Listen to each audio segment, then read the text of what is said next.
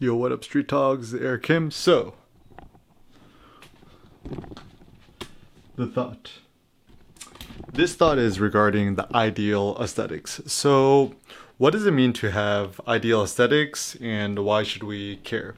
So, my general basic gist is aesthetics are the same thing as ethics. So, aesthetics, you know, um, the philosophy of aesthetics, like a notion of feeling, and essentially what you consider beautiful or good or great and whatever, and what's worthwhile.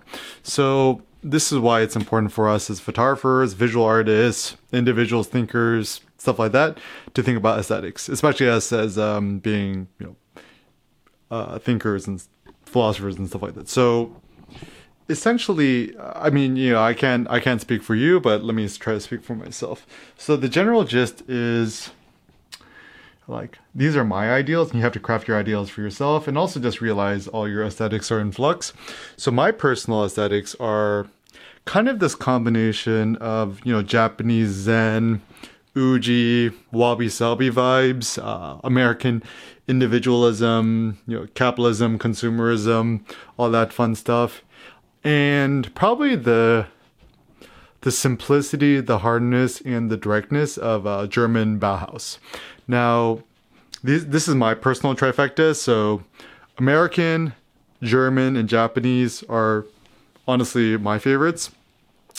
And the reason is, you know, it's like, uh, you know, you, you, think about all the, the, the German notions of the simplicity, going back to Dieter Rams, you know, less but better and the the fact of the matter is, uh, Steve Jobs and Jony Ive were both huge fanboys of the German Bauhaus aesthetic. Just look at the early Braun products. Just Google like Dieter Rams, you know, Jony Ive or Apple products, and you'll see a lot of the similarities. And I think I like this notion where, you know, our devices, our tools, and stuff like that. It's well built, well crafted, will last you a lifetime and it's also simple yet austere beautiful. Because i like this notion of like austere beauty or like effortless elegance. And uh, i tend to go more towards the simplicity minimalism uh, vibes. But the the problem if you're just too too german in terms of the aesthetic or the culture it's a little bit cold.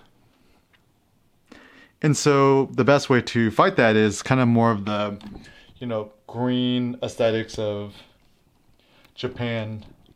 You know, the whole notion of, you know, wabi sabi. You know, they, they love natural materials and stuff like that. And so, as a consequence,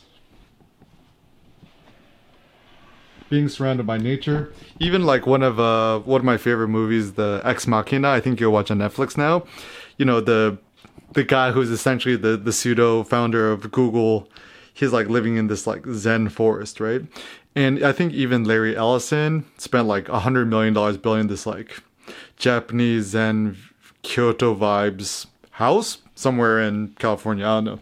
But anyways, and the nice thing about Japanese Zen wabi sabi Zen Taoist vibes is we love the patina, we love the wear and tear, and it becomes beautiful. Similarly speaking, like it's crazy. I'm only 32, but I'm already starting to see all the the facial wrinkles and stuff like that.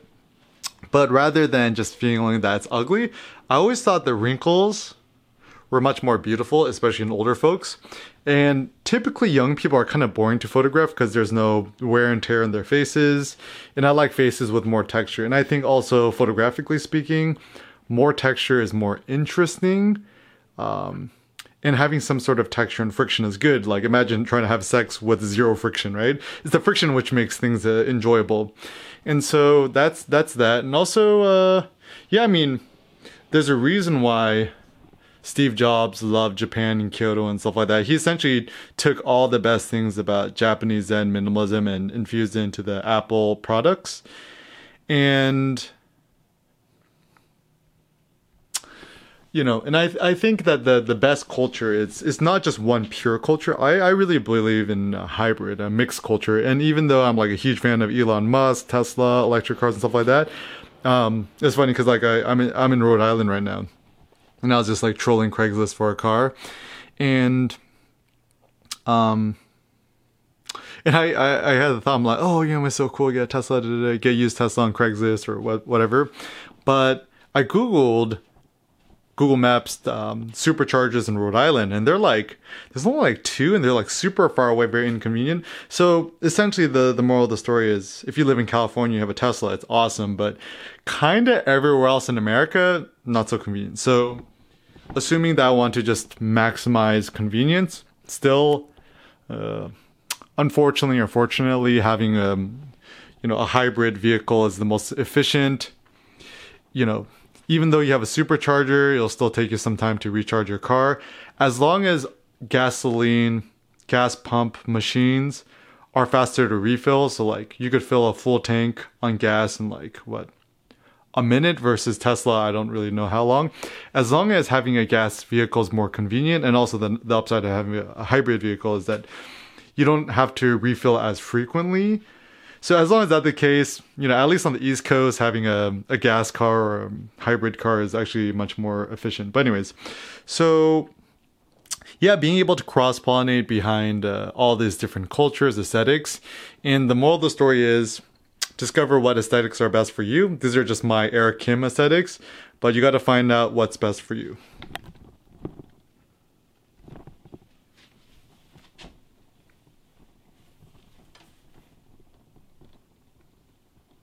Getting all the gains. Shout out to Stop and Shop.